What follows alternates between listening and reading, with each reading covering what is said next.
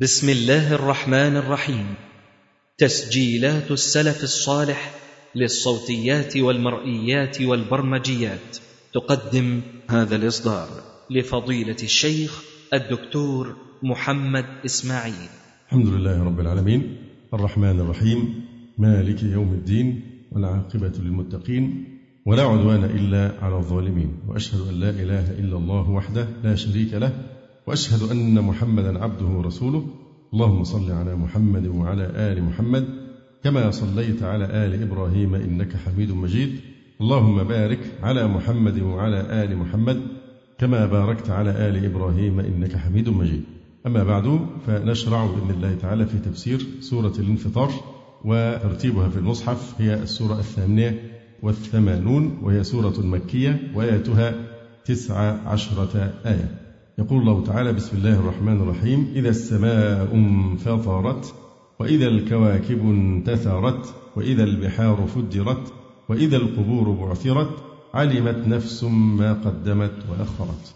قوله تعالى إذا السماء انفطرت أي انشقت كما قال عز وجل ويوم تشقق السماء بالغمام. وإذا الكواكب انتثرت أي انقضت وتساقطت. والانتثار استعارة لإزالة الكواكب. وإذا البحار فجرت أي فتح بعضها في بعض فصارت بحرا واحدا. لأن الحواجز بين البحار تزول بزلزلة الأرض وارتجافها فتختلط البحار ويفتح بعضها في بعض فتصير بحرا واحدا ويختلط العذب بالملح. وإذا القبور بعثرت أي قلب ترابها وبعث موتاها. وجواب إذا وما عطف عليها هو علمت نفس ما قدمت وأخرت. هذا هو جواب آه، الشرط. نتوقف قليلا عند قوله عز وجل وإذا القبور بعثرت يقال بعثر وبحثر كلاهما سواء. بعثر بالعين وبحثر بالحاء. بعثر أو بحثر بمعنى البعث والبحث أي بحثت وأخرج موتها. فبعث الله غرابا يبحث في الأرض أي يقلب ترابها يبحث في الأرض. فهنا معنى قوله تعالى وإذا القبور بعثرت أي بحثت وأخرج موتها. وقيل لسورة براءة المبعثرة. من أسماء سورة براءة المبعثرة أو سورة التوبة المبعثرة لأنها بعثرت أسرار المنافقين.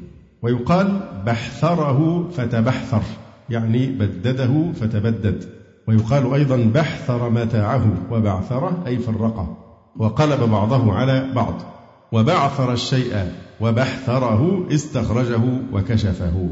ينقل القاسمي رحمه الله تعالى عن الشهاب في قوله وإذا القبور بعثرت قال يعني أزيل التراب التي ملئت به وكان حتى على موتاه. التراب كان يغطي أيضا الموتى فانفتحت وخرج من دفن فيها.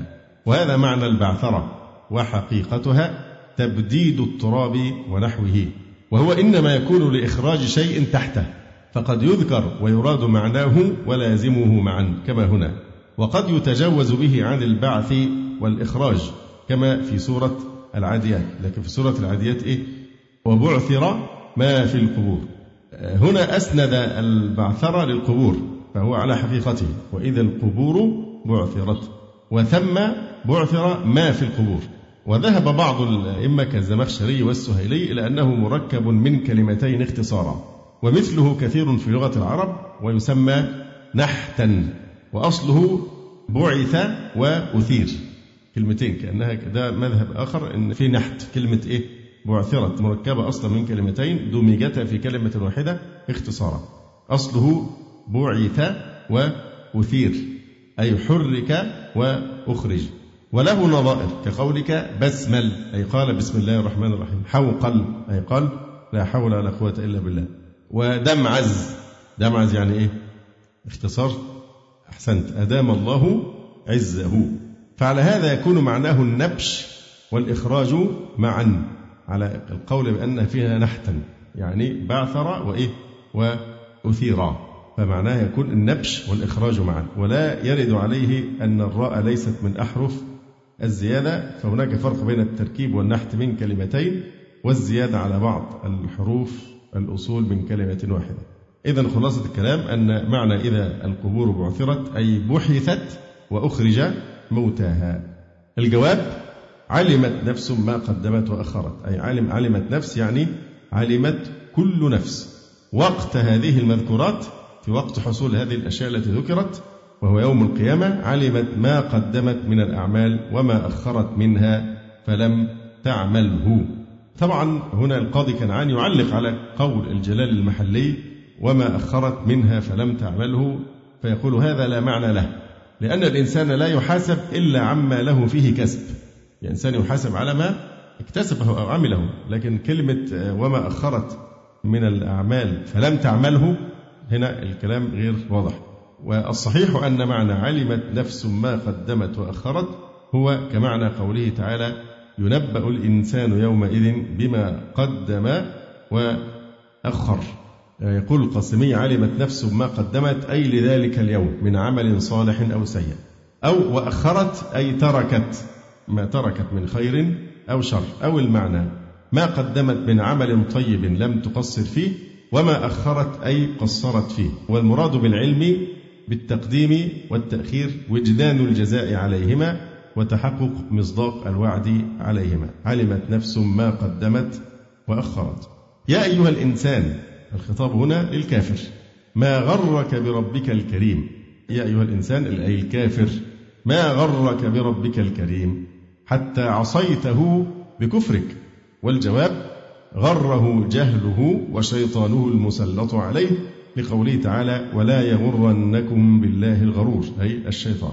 الذي خلقك فسواك فعدلك بعض المتكلمين في التفسير قال هنا كلاما غريبا قال وإنما قال سبحانه وتعالى ما غرك بربك الكريم خص بالذكر وصف أو اسم الكريم دون غيره من أسمائه الحسنى وصفاته لأنه تعالى كأنه لقنه الإجابة حتى لكأنه يقول غرني كرم الكريم هذا الكلام إن كان يسوغ فيسوغ إذا قلنا إن الإنسان مراد به الإيه؟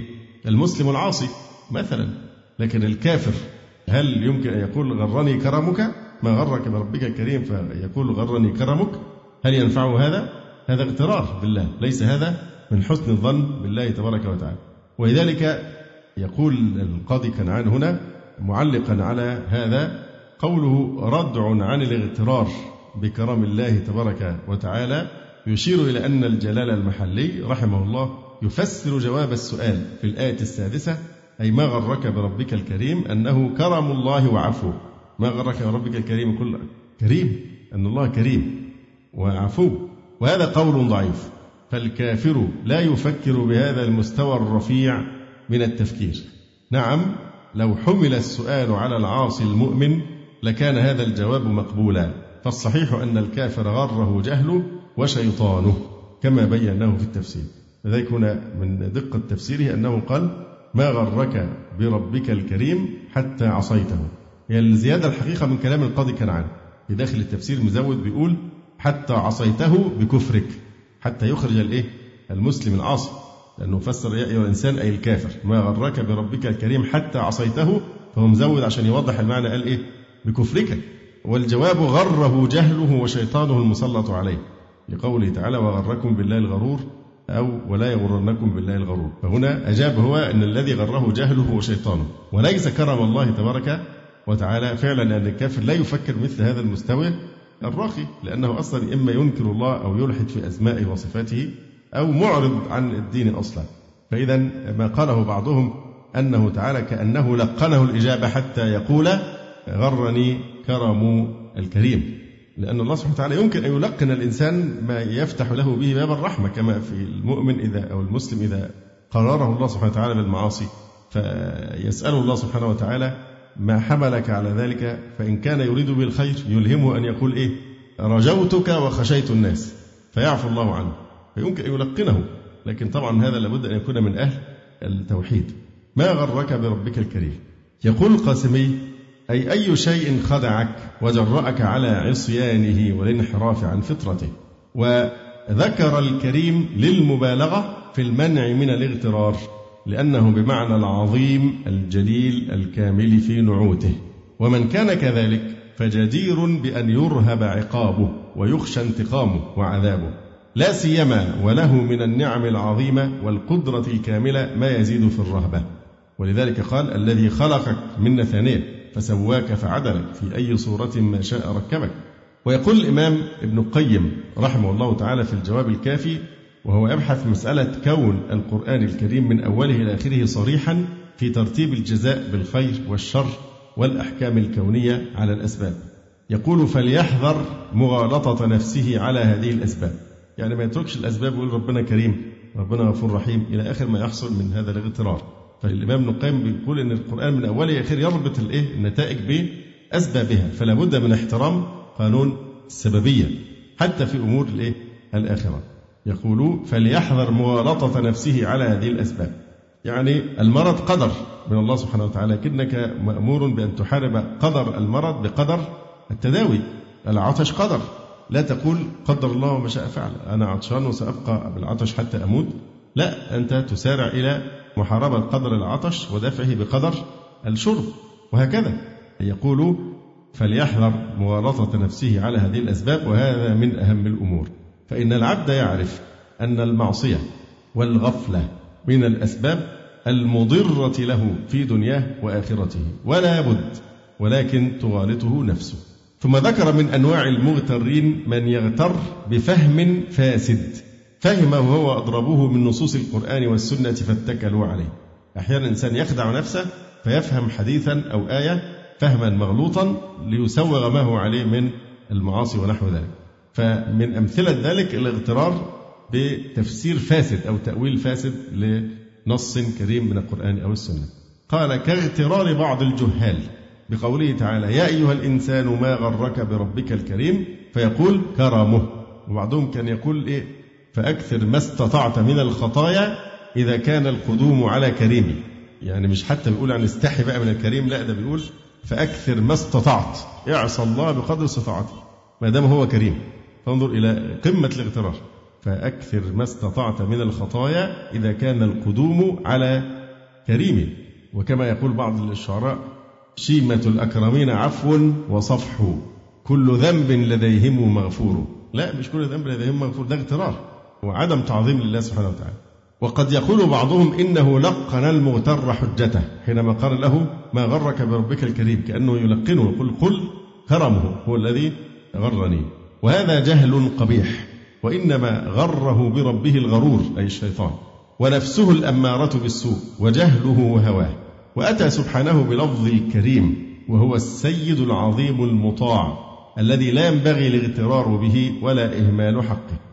فوضع هذا المغتر الغرور في غير موضعه واغتر بمن لا ينبغي الاغترار به. انتهى كلام ابن القيم. وفي مثل هذا الغرور يجب كما قال الغزالي على العبد أن يستعمل الخوف. يخوف نفسه بغضب الله إذا الإنسان إذا ابتلي بمثل هذا الأمر وهو أن يغتر يقول أنا أعلق على رحمة الله سبحانه وتعالى دون سلوك سبيل. فمثل هذا علاجه أن يخوف نفسه بغضب الله عز وجل وعظيم عقابه. يعني ما يتلوش تعالى أني أنا لازم يكمل وأن فيقول إنه مع أنه غافر الذنب وقابل التوب لكنه إيه؟ شديد العقاب ذي الطول. وإنه مع أنه كريم لدى الكفار في النار أبد الأبدين ضره كفره. بل سلط العذاب والمحن والعلل والفقر والجوع على جملة من عباده في الدنيا وهو قادر على إزالتها. فمن هذه سنته في عباده؟ وقد خوفني عقابه فكيف لا أخافه وكيف أغتر به؟ فالخوف والرجاء قائدان وسائقان يبعثان الناس على العمل فما لا يبعث على العمل فهو تمن وغرور. الرجاء لابد أن يتضمن عملا لأن الرجاء في فرق بين الرجاء والاغترار.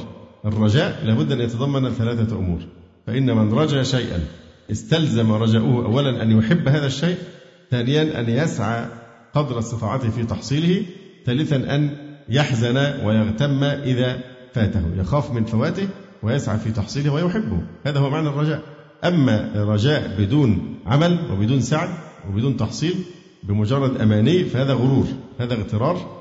وليس يعني رجعا فهو نوع من الحماقة كما قال الإمام ابن القيم رحمه الله تعالى. أولئك يرجون رحمة الله بعد ما عملوا إيه؟ أعمالا ورجاء كافة الخلق هو سبب فتورهم وسبب إقبالهم على الدنيا وسبب إعراضهم عن الله تعالى وإهمالهم السعي للآخرة. فذلك غرور. فسبب ضياع كثير من الناس هو الإيه؟ الاغترار. هو يمني نفسه زي ما اليهود قالوا. نحن أبناء الله وأحباؤه. لن تمسنا النار إلا أياما معدودة. كل هذا اغترار فهو في دار المهلة هنا في الدنيا طبعا الدنيا دي دار سباق مكان السباق. فالإنسان ممكن يمضي طول عمره وهو لا يفتش عن عمله وتفوت عليه الفرصة. لكن لابد الإنسان يحاول أنه يفحص أحواله وأعماله لأنه ما دام في السباق وفي لجنة الامتحان عنده فرصة يصحح. لكن إذا أعمى عينيه وتغافل وخدع نفسه سيدفع الثمن شاء أم أبى. ستؤول النتيجة إلى العقاب. فمن ثم كثير من الناس ضاعوا وضلوا بسبب الرجاء في غير موضعه الذي هو أشبه بالغرور أو إيه؟ الاغترار بالله سبحانه وتعالى.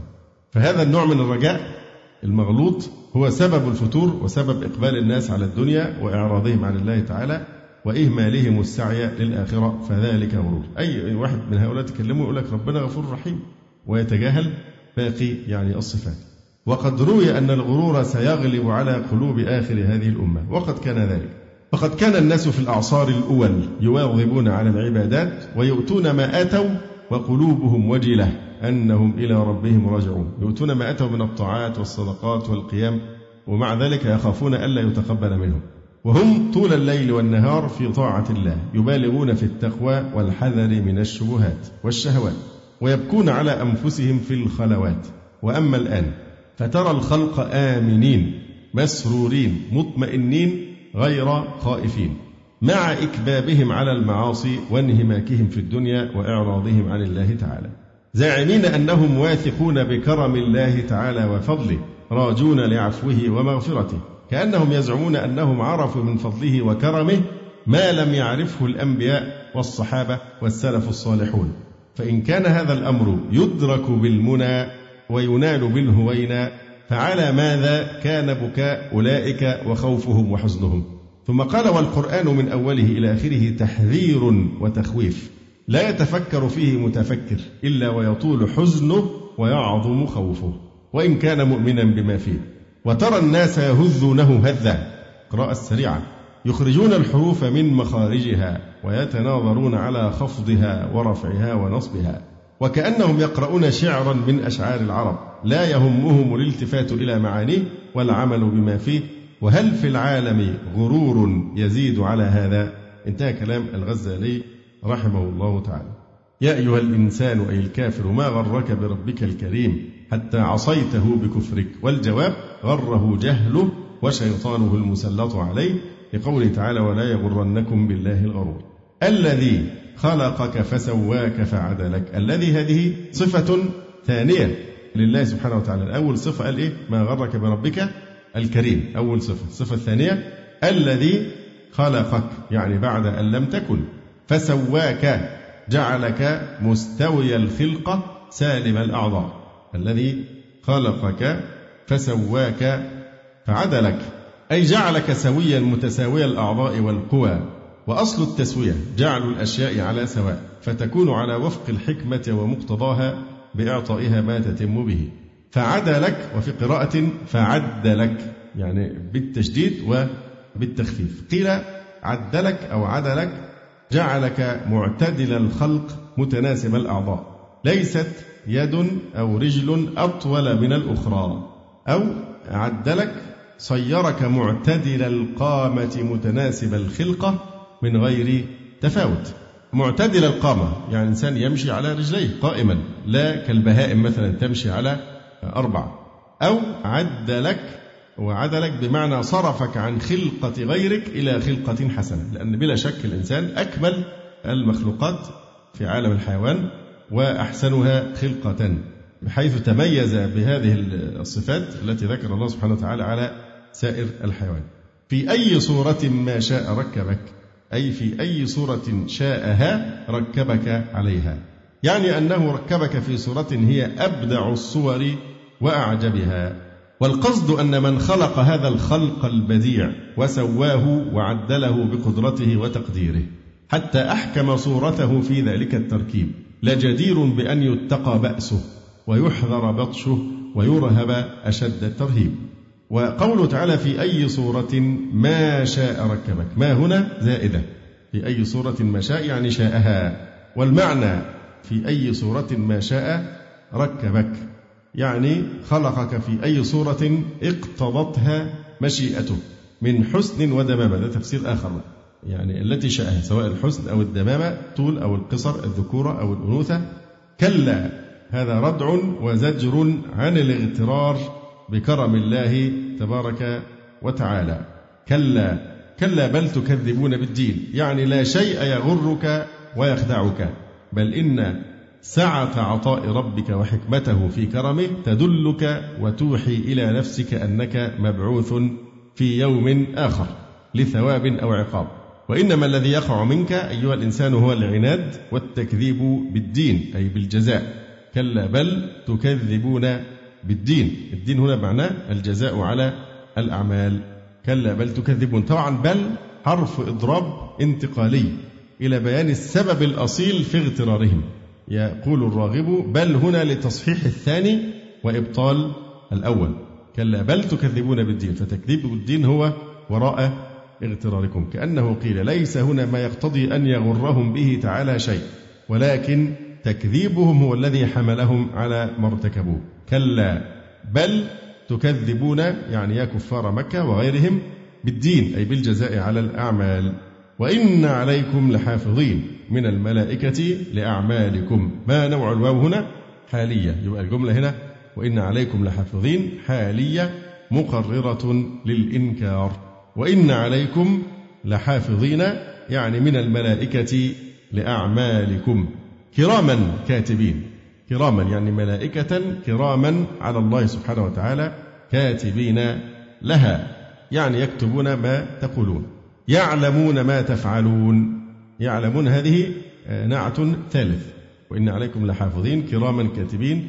يعلمون ما تفعلون. صفة ثالثة. ما تفعلون. يعني جميع ما تفعلون. يقول الرازي إن الله سبحانه وتعالى أجرى أموره مع عباده على ما يتعاملون به فيما بينهم لأن ذلك أبلغ في تقرير المعنى عندهم. ولما كان الأبلغ عندهم في المحاسبة إخراج كتاب بشهود يعني كل شيء لما بتيجي بتحقق في شيء أو تحاسب عليه بيبقى فيه إيصالات في شهود في بينة وهكذا. فلما كانت عادة الناس في تعاملهم المحاسبة بإخراج كتاب بشهود خوطبوا بمثل هذا فيما يحاسبون به يوم القيامة. فيخرج لهم كتب منشورة مكتوبة مدون عليها كل ما فعلوه ويحضر هناك ملائكة يشهدون عليهم كما يشهد عدول السلطان على من يعصيه ويخالف أمره. فيقولون له أعطاك الملك كذا وكذا وفعل بك كذا وكذا ثم قد خالفته وفعلت كذا وكذا.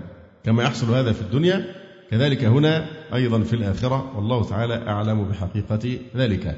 ولا يخفى أن الحفظة الكرام وعملهم من الغيب الذي لا يمكن اكتناهه فيجب الإيمان به كما ورد مع تفويض كنهه إلى بارئه تعالى. ومن الفضول في العلم التوسع فيما لا يدرك بالنظر وتسويد وجوه الصحف بها. كراما كاتبين يعلمون ما تفعلون أي جميع ما تفعلون. ثم قال تبارك وتعالى إن الأبرار لفي نعيم وإن الفجار لفي جحيم. هذه الجملة مستأنفة مسوقة للإجابة عن سؤال مقدر. تقديره لما يكتبون ذلك أي الملائكة. فكأنه قيل ليجازي الأبرار بالنعيم والفجار بالجحيم. إن الأبرار أي المؤمنين الصادقين في إيمانهم لفي نعيم أي جنة. واللام هنا المزحلقة. وإن الفجار أي الكفار لفي جحيم أي نار محرقة. يصلونها يوم الدين. يصلونها يعني يدخلونها ويقاسون حرها. ويصلونها ما أعربها؟ حال من الضمير من الجار والمجرور. وقوله لفي جحيم. يصلونها. يحتمل أن تكون جملة يصلونها مستأنفة مسوقة للإجابة عن سؤال مقدر. كأنك تقول وماذا يؤول إليه أمرهم في الجحيم؟ فالجواب يصلونها يعني يدخلونها ويقاسون حرها يوم الدين أي يوم الجزاء. وما هم عنها بغائبين يعني بمخرجين. وقيل أراد يصلون النار يوم الدين وما يغيبون عنها قبل ذلك أي في قبورهم. لأنهم أيضا يعذبون وهم في قبورهم. والله تعالى أعلم. إن الأبرار لفي نعيم وإن الفجار لفي جحيم. يصلونها يوم الدين يعني يوم يدان العباد بالأعمال فيجازون بها. وما هم عنها بغائبين أي بخارجين لأنهم مخلدون في صليها. ثم يقول تعالى وما أدراك ما يوم الدين ثم ما أدراك ما يوم الدين. تفخيم لأمر ذلك اليوم وتعظيم لشأنه. أي أي شيء أعلمك به. أي أنت لا تدريه مع أنه من أوجب ما تهم درايته والبحث عنه. والخطاب هنا للإنسان كما هو في أول السورة.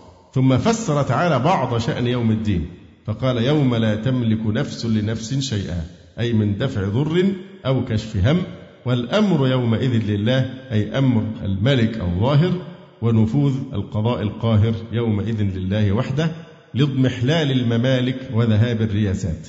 قال الرزي وهو وعيد عظيم من حيث إنه عرفهم أنه لا يغني عنهم إلا البر والطاعة يومئذ. دون سائر ما كان قد يغني عنهم في الدنيا من مال وولد وأعوان وشفعاء. لكن في الآخرة لا ينفع شيء من ذلك إلا البر وإلا الطاعة. يقول جلال المحلي وما أدراك ما يوم الدين؟ الواو عاطفة. وما اسم استفهام إنكاري؟ في محل رفع مبتدأ وجملة أدراك خبر. والكاف مفعول به أول. وما أدراك أي أعلمك ما يوم الدين. وما يوم الدين ما اسم استفهام معناه التهويل والتعظيم. وهي في محل رفع مبتدأ. وما أدراك ما يوم ما يوم الدين. ويوم خبره. والدين آه، جملة ما يوم الدين سدت مسد مفعول أدراك الثاني. ثم ما أدراك ما يوم الدين. هذا أيضا تعظيم لشأنه. يوم لا تملك نفس. ويقرأ يوم. على أنها خبر مبتدأ محذوف. أي, هو يوم لا تملك نفس لنفس شيء. وفي قراءة بالنصب على الظرفية أي الجزاء في يوم لا تملك نفس لنفس شيئا من المنفعة. والتنوين هنا للتعميم لا تملك نفس فيعم كل نفس لنفس شيئا. والأمر يومئذ تنوين هو طبعا تعويض عن إيه؟ عن جملة. أي لا أمر لغيره عز وجل فيه أي لم يمكن أحدا من التوسط فيه بخلاف الدنيا. في هاتين الآيتين في قوله تعالى إن الأبرار لفي نعيم وإن الفجار لفي جحيم فن الترجيع والترجيع ضرب من السجع. وذلك أن تكون كل لفظة في صدر البيت أو فقرة النث موافقة لنظيرتها في الوزن والروي والإعراب. إن الأبرار لفي نعيم وإن الفجار لفي جحيم. في توافق بين كل كلمة مع ما يقابلها في الجملة الأخرى. يقول الشاعر أبو فراس وأفعالنا للراغبين كريمة وأموالنا للطالبين نهاب. وأفعالنا للراغبين كريمة وأموالنا للطالبين نهاب. وهذا آخر تفسير سورة الانفطار. أقول قولي هذا وأستغفر الله لي ولكم.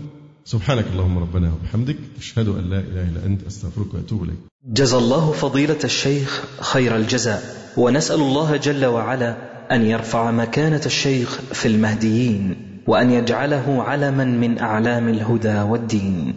ولا تنسونا وتنسوا الشيخ من دعوة صادقة بظهر الغيب. وتقبلوا تحيات إخوانكم في تسجيلات السلف الصالح بالإسكندرية. هاتف رقم صفر ثلاثة فاصل أربعة تسعة أربعة سبعة ستة خمسة اثنان. والتليفون محمول صفر عشرة واحد ستة أربعة واحد تسعة ثمانية صفر. والسلام عليكم ورحمة الله وبركاته.